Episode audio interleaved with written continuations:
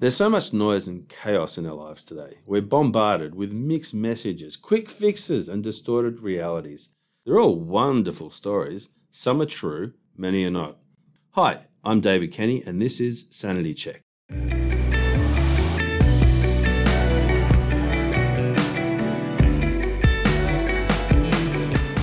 In 25 years of business, I know that hiring people launching products, allocating capital, selling, and managing yourself is no mean feat. We don't tell you what to do. Instead, we put you in front of the right people, ask them the right questions so that you can find the answers you need. We are here for you. It's time to sanity check. Hey guys, I'm really excited today. Um, we've got a, a very special guest with a bit of a difference, maybe someone that you might not expect me to be interviewing, but there's a very, very clear reason why I think this person is exceptionally uh, important for us to meet. His name is Dominic Di Tommaso. His uh, Instagram title is The Real Dom Tomato, which is uh, obviously the guy has a sense of humor. Um, and for the Fast Five today, uh, and and if you look up any of the socials on this guy, why I've said this is one of the first um, five most important things about him. He's he's a good looking dude. He's single. Um, he's, he's, a parkour champion. So I encourage you to find out a bit about that. That's a, gr- a great sport. He's also an actor. Uh, he's also uh, an Australian figure skating champion, or has been. He's won titles, and he was born in Brisbane. He's a local Aussie. So welcome to the show, Dom. Hey, how you going? Thanks for having me today. Pleasure.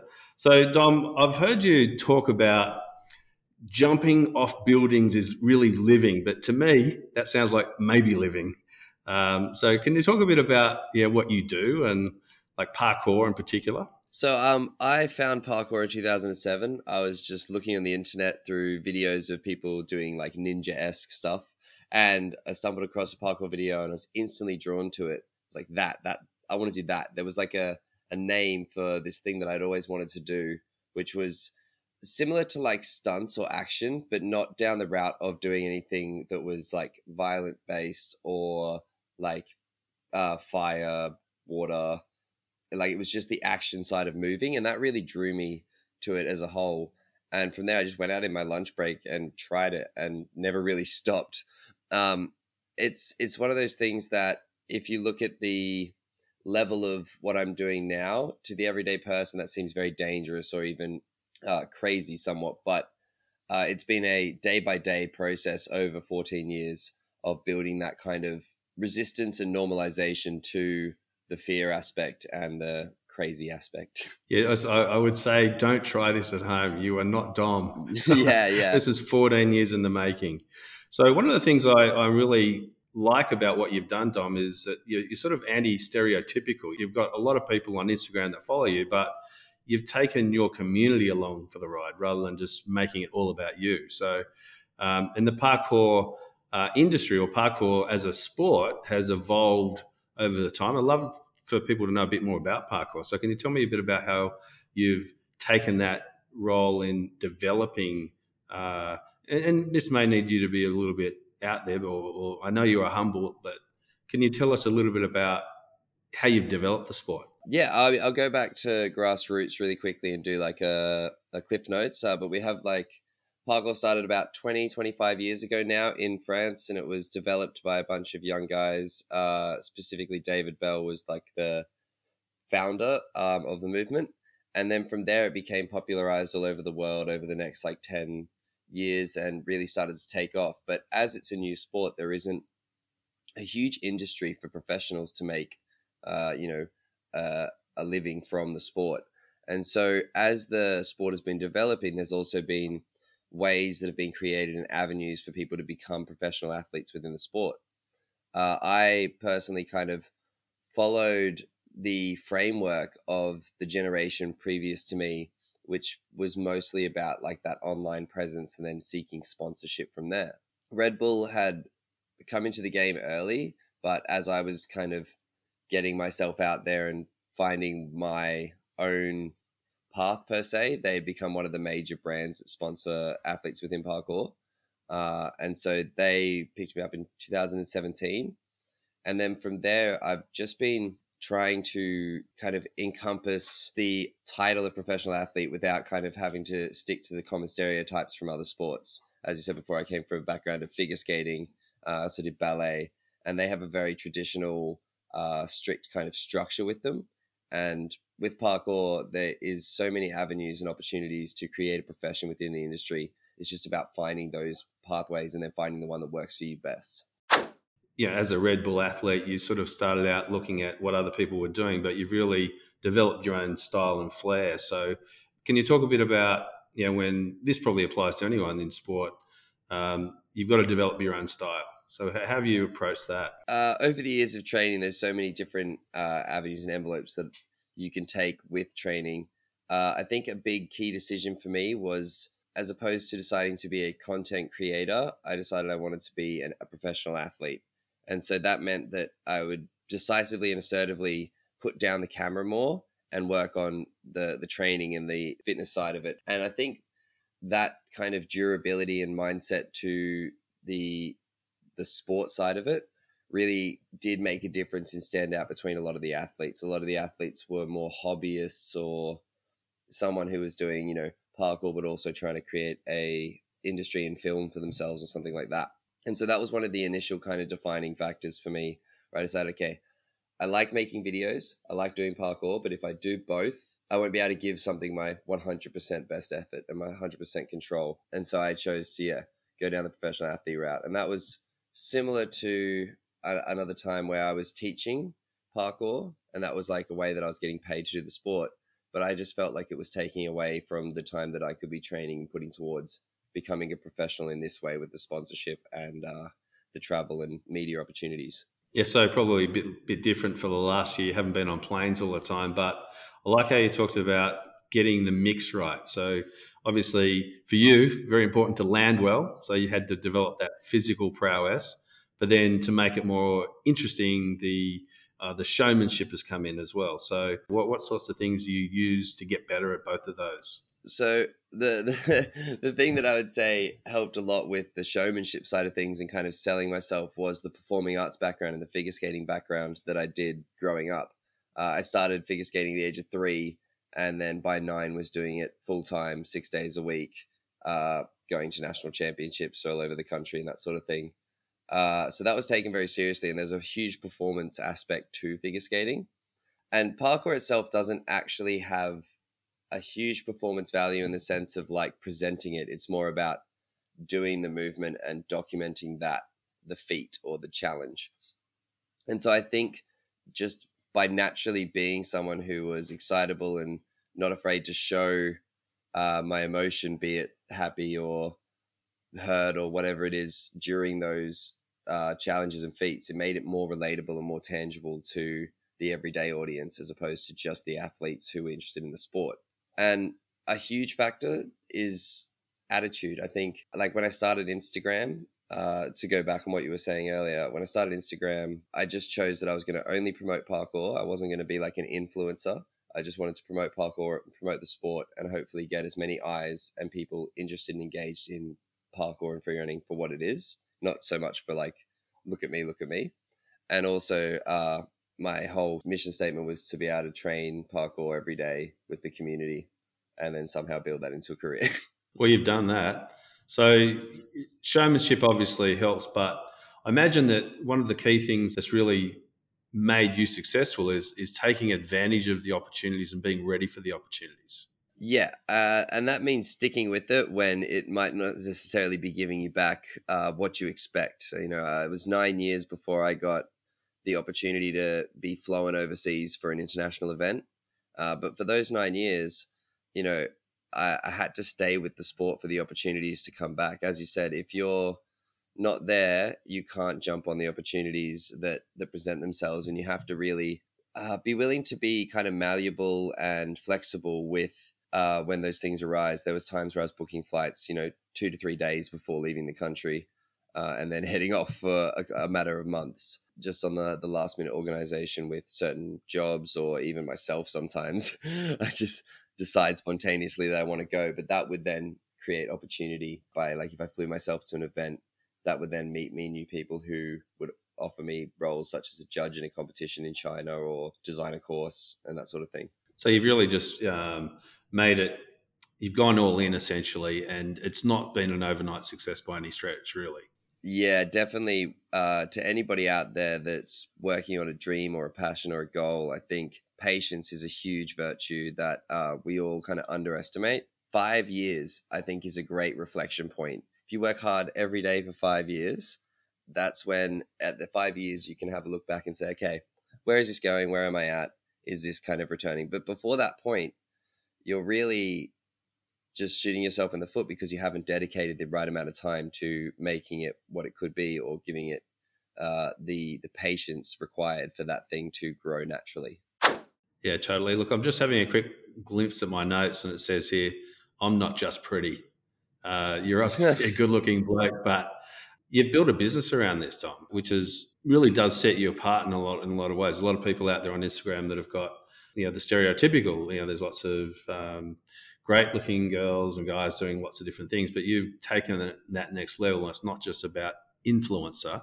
So, can you tell us a bit about how you've gone about building the business side? Yeah, so as I said earlier, the, the goal was basically to get myself in a position where I could train every day. Uh, and I realized that a lot of that comes with documenting and filming and posting on the internet. So when I started social media, it was as a job, as a business. Uh, the structure for me was that I wasn't really interested in sharing my personal life or any of like the glamorous shots. I wanted to showcase parkour, but I also wanted to post every single day and try and grow my following as a, as a business opportunity for then a way to make money through influencer posts per se. So I had taken the framework from the influencer model, but applied it with a specific strategy. And I think in a way that also would motivate me to get out the door every day and get that content. I wouldn't leave the house with what I was going to film in mind. But if I was feeling kind of down or demotivated about training, I would then use the Instagram responsibility of I've got this is my job. If I want to make this my job, I've got to go out and train every day. So then I would take that initiative and that would get me out the house. And then once I'm out training, I'm having a great time because I love what I'm doing. And then from there, it was really about networking further and uh, trying to create sponsorship opportunities. So the first full time sponsor that I had was Apes Gym, uh, Australian Academy of Parkour Exercise and Self Defense, and they're based here in New South Wales. Uh, they would just pay me a base salary that covered my rent. That essentially just covered my rent every week. So it wasn't huge. Uh, the gym's not like a, a multi chain international thing. It's, you know, it's a self started business. Um, and they, yeah, provided me that opportunity so that then I could pursue other jobs to pay the food, pay the income, and just basically keep myself afloat with professional work, be that shows or shoots. Um, and at that time, I built my Instagram to about 150,000 followers. And uh, from there, I using the opportunity to be a full time professional athlete and the fact that my rent was covered, I could then travel overseas and compete in competitions and attend uh, bigger events uh, and have that kind of time to really submerge myself in the professional athlete lifestyle. And that picked me up enough attention to join Team Farang. Uh, and Team Farang, we're an international team of uh, six athletes, and we make and sell clothing. Uh, and so we have a clothing line that's uh, urban style, kind of streetwear based, uh, but it's functional for parkour and free running. Uh, and then after working with them for eight months, nine months, I managed to pick up Red Bull sponsorship because I've been during that time attending more competitions and more events. Uh, and then now I've been working with Red Bull Australia for three years, and that's you know slowly progressed. Uh, and there's been a crazy bunch of opportunities that have come from specifically Red Bull sponsorship. And then to further that, I continue to grow my social media platform uh, to to what it is today. And in doing so, it means that any influencer work or posting and that sort of thing comes with fees, and that way I can kind of make a sustainable living through that, through sponsorship, and then uh, in the future, I'm hoping to provide myself with more opportunities. Well, it sounds like to me a real good lesson that you've you've said in there is that you've come up with a way to get your minimum livable expenditure covered, so that you can then build on the platforms that you're trying to, to create, like the clothing line, like creating getting yourself out there into more competition. So just cover the basics so that you can build. Yeah so that was yeah um, something that uh, yeah I, I, didn't i didn't quite remember until you brought it up but that's that was a huge framework for me is that in modern day society you do have to cover your ass with the bare fundamentals. You have to be able to eat and you have to be able to have a place to live in. If you can do that then if you can get that covered then you can work on the passion stuff and that sort of thing. And be that you have to work as a garbage man for five years, which is what I was doing before I was a professional athlete. I would just work from 4 a.m. till 10 a.m., then go home, rest, and then go out in the afternoon and train and make content for Instagram to hopefully then provide overseas. So it's like you have to you have to work to make the base salary. That's like a necessity and cover your ass, and then you can go further. Yeah, I think that you're just saying that you were prepared to do anything and everything, and uh, bringing that community along with you in particular, I think probably propelled you. And I thought that's one of the things I, I think about you. You don't you don't make it about you. That's very refreshing. So, um, coming back to getting the uh, the business off the ground, I know that you use um, Patreon. Um, which how, how are you finding that? So I've only recently started Patreon. That was at the the start of this year and it's been a slow start. I think I may have kind of overshot the mark with what I was providing content wise for the pricing structure. Um, but I've kind of recanted that now and, and done some adjustments there. Uh, and I'm hoping to continue to build the platform further. For me, it's nice to just have a place where I can create like content specifically for an audience who I know is engaged and interested to watch. If that turns into a a, a salary or a, a, paycheck where I can create that content exclusively, that would be also uh, an amazing kind of step forward. Yeah. One, one thing I will add there is that I know that um, Patreon model reasonably well. One thing for a little tip for you is have a look at uh, Ghost as well. That's uh, it's an up and comer and it's more of a flat fee arrangement rather than a percentage. So we're sort of back into uh, you know the territory widgets and and tools and picks that I like to, to use. But uh, you mentioned being uh, working as a garbologist, which obviously was good for training. And uh, even even better, I love this that you've, you've like you're you're a long way ahead of me in terms of podcasting, but um, you've got your own podcast called Trash Talk. Yeah, so uh, I used to live with two other aspiring athletes, Master Marks and Jaren Zen.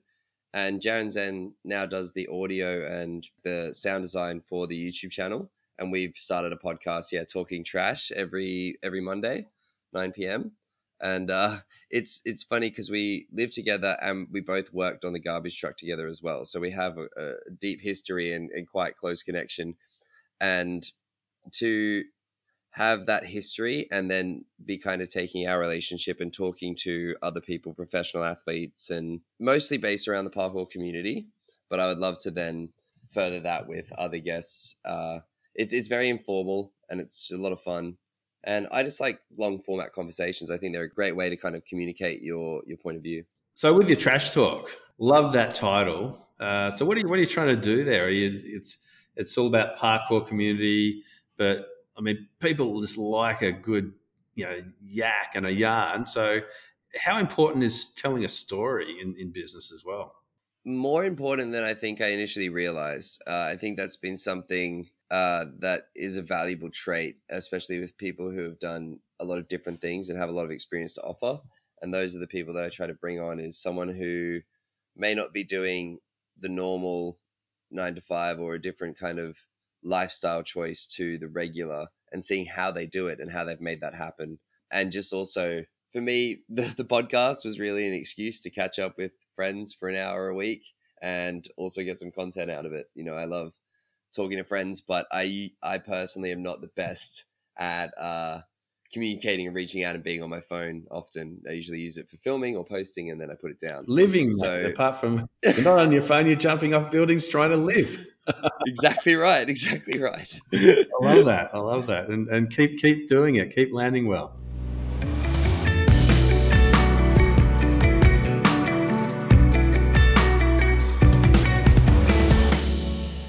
So, so I think uh, obviously what comes out of um, me and you rather is um, you're a showman. So, is do you think there's a fine line because I mean, particularly in Australia, there's a lot of people uh, we've got that we're accused of having this tall poppy syndrome. Do you think there's a fine line between being too showy uh, and they're just the right level, or how do you sort of manage that?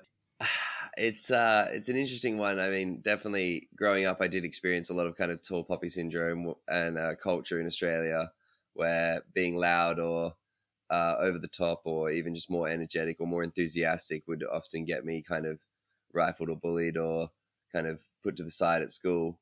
But when I grew into an adult, which I probably haven't done much growing mentally, really, um, it, I think just being yourself and really owning your traits, like it takes a bit of self awareness to to know when you're being overbearing and when you're kind of when to dial it back.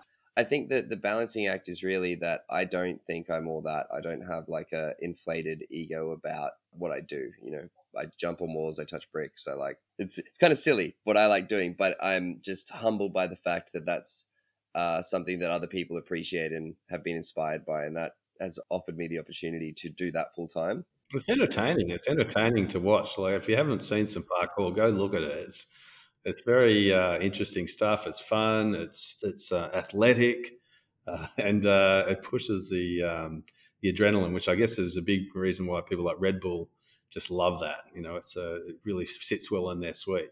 Yeah, but it's also relatable to the everyday person because if you don't ride a bike, you don't know what it's like to ride a bike and jump off a ramp. If you don't skydive and pull a parachute, you don't know necessarily what that sensation is like. But with jumping and climbing, we've all kind of lent our hand to that at some point in our life. If you stand at the top of a four meter drop, you're going to know what that is like. So if you see someone drop off it, there's a instant relatability uh, to it as opposed to a more complex understanding. Like something like skateboarding, I'm sure goes over the head of 95% of people that don't do skateboarding because they don't understand the complexities of the footwork or the specificities of the move. It's too esoteric. Whereas parkour and free running, and specifically my style of parkour and free running of like larger impact, larger singular movements, and like uh, a lot of airtime uh, plays into the uh, relatability of the mainstream audience. Totally. So, so you, I heard you talk before about this is a job, and if I want to do it, I've got to realize it's a job and it's hard. Yeah, I think uh, dedication is is the key there. Yeah, you've got to you've got to commit to something, and I mean, with everything I do, if I eat a peanut butter sandwich, there's you know two times the peanut butter there is to bread. I'm just committed to the peanut butter. You know, like I, I do everything 110 percent, and in doing that, I think it really just provides the best opportunity and platform for growth and awareness of what you're doing. I don't think, especially in today's age, it's enough to just be seen once on the internet or seen once on TV and instantly gain that fandom because there is such saturated fandom for all the influencers, all the actors, all the singers, all this, that, the other that's going on.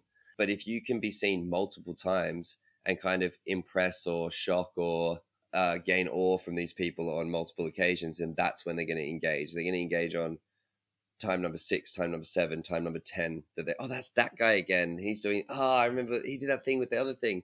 You have to kind of build that, and so if you're doing it every day, you're increasing your ratio and likelihood of being seen the most.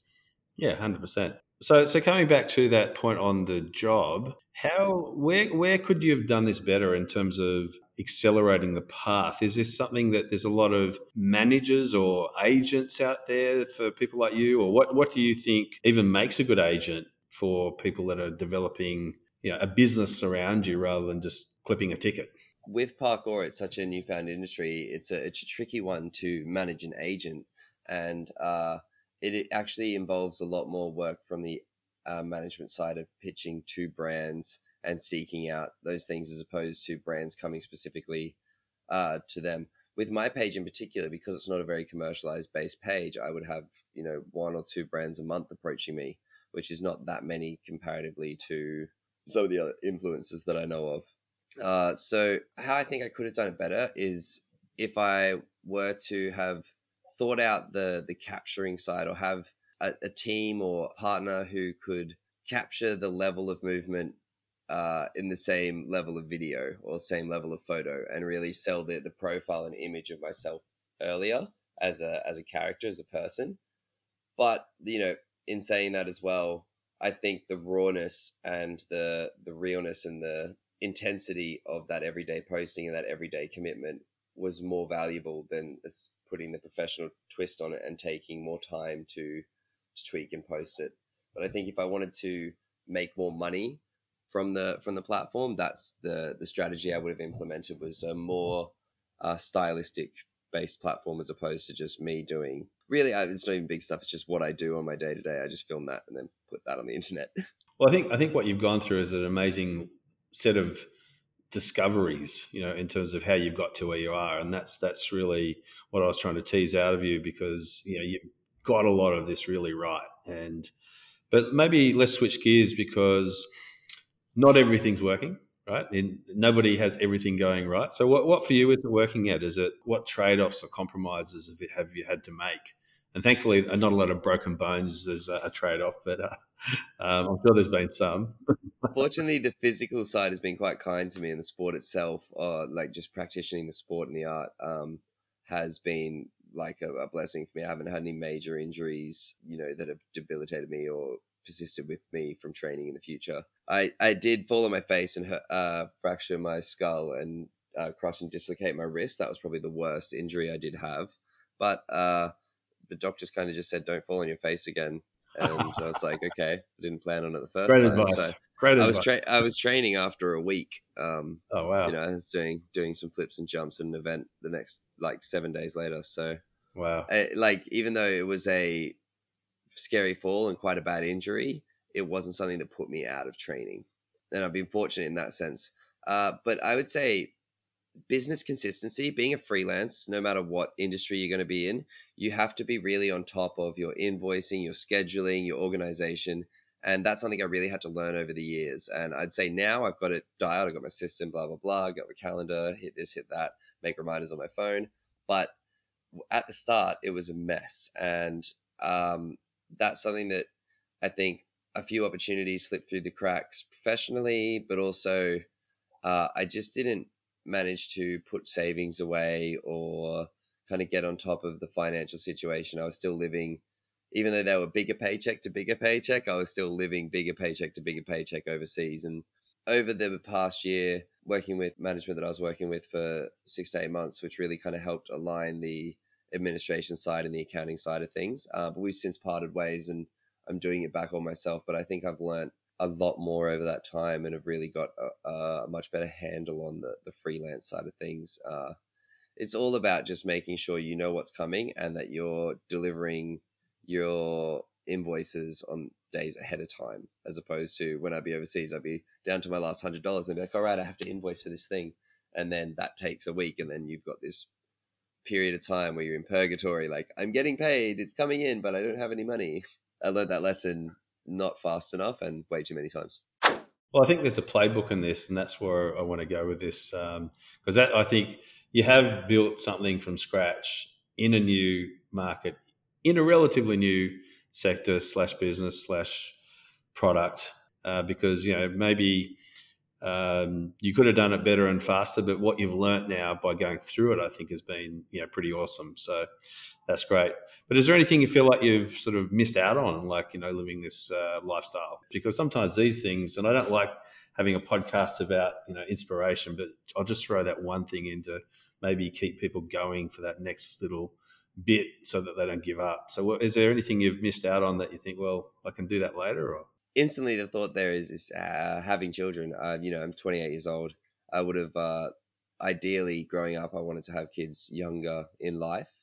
But as I've gotten older and I've realized I'm also still a child, I need to backseat that plan and uh, you know wait till uh, I feel like I'm in a more comfortable and responsible position managing my own life before I can manage others. Um, and also with traveling uh, so much of the year and the inconsistency and spontaneity of what's going on, it is quite difficult to find a relationship that works with these parameters in such a modern day age as well. You haven't run your race yet, bro. There's time. I haven't um, also ever wanted to work a nine to five job, which is something that uh, I've been fortunate enough now, like finding finding different career opportunities. I feel like I did miss out on maybe the potential to make a lot of capital or invest in this or you know build a business and, and sell that off or anything of those entrepreneurial kind of things. But I've also enjoyed what I'm doing the whole time and I think the slow. That's why I'm all about the slow, the slow burn, the the long con, the the game that goes on forever, as opposed to, oh, this hasn't offered me anything. I'm just going to pull out and reset my whole life. It's like, well, if you reset everything, then you start from zero again. If you just kind of adjust the blocks and slowly keep building and do it day by day and accept that things were going to take time, then you'll be all right. I love it. I love it. So all that's probably left is to say what's next. So, what, what, are you working on at the moment? And is there anything that you've got up your sleeve that you can maybe share a little bit with the uh, the sanity check audience? Yeah, I'm not sure when we're going to air with this, but the next thing that's coming out for me is Ultimate Tag. It's actually releasing March 7th, and I was uh, fortunate enough to have a role as a pro tagger, which is essentially like a gladiator that takes tags from you. Uh, if you remember the old Gladiator series, so instead of do, yeah. them and, and tackling them, we don't uh, get in their way or try and impede them at all. Our goal is to take tags off them, and that's a penalty to their time when they're running on these courses. And that was so much fun. Uh, it's going to be broadcasting, I think, six to eight weeks every Sunday night, uh, which you can tune in, see me run around in silver pants. uh, uh, yeah, but it, it, it's really it's the cool thing about it was it's got the raw intensity of the the flight mechanism that you would watch like in a you know in a fight you see the the raw intensity of that visceral fight response it's like the flight reaction response where you're being chased by these crazy people and you have to zig and zag and move really quickly and that's really engaging but then you also have the kind of character work and the the showmanship of the the pro taggers and the and the the contestants putting it on to like it is still a TV show and so we had a lot of fun with that concept as well really like providing the entertainment. We wanted to make good TV as well as get those tags. Tune in. What's it called again, Dom? It's uh, what's it called? What's the uh, Ultimate Tag? And where can we find this show? On Channel Seven, March seventh, every Sunday from then on. Tune in, guys. It's a, I'm looking forward to it myself. Tune in. So, uh, look, final question, bro. So, if you had to, if you lost it all and you had to start again tomorrow, just with what you've learned so far, what would you do differently? Uh, what would I do differently? Really, not a lot because currently the position that I'm in, I'm super thankful for, and uh, it's it's rewarding every day to kind of just be able to train. Like the, the mission statement would say the same, and maybe some of the the ingredients would change on that way, especially now that today's modern society is kind of saturated more of the growth and market that you could previously. But um, yeah, I wouldn't do a lot different because all I want to do is train parkour every day. And if that means filming it, putting it on the internet so that it's all documented and people want to digest it as, as, as media content, then I would do it that way. And uh, yeah, I really enjoy what I'm doing. No autocorrect required. That's good. Maybe maybe just don't do that one jump that you had to stack on, and that'd be it.